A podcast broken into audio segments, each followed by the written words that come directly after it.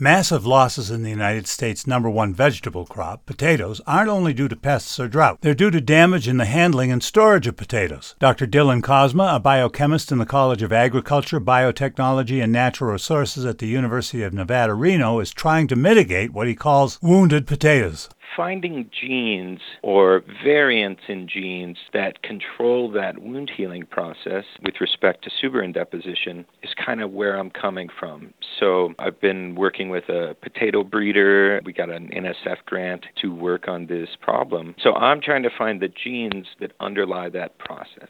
And so I work on genes uh, called transcription factors. And transcription factors are kind of like master switches. So the best analogy I've come up with is if you think about your breaker box in your house. If your breaker box is turned on, you can flip the switch for all of your individual circuits to get turned on. So you want the living room to be turned on, master closet, your kitchen. But if that master switch isn't turned on, you can't have lights in your bedroom. So transcription factors are kind of like the master switch in a breaker box. So you switch on a transcription factor, and then it can go and activate all of these different processes that can do anything in a plant. And what I'm looking at is master switches for the wound healing process. Dr. Kosma hopes that his research will be applicable to other crops. David Sparks, in association with the Ag Information Network.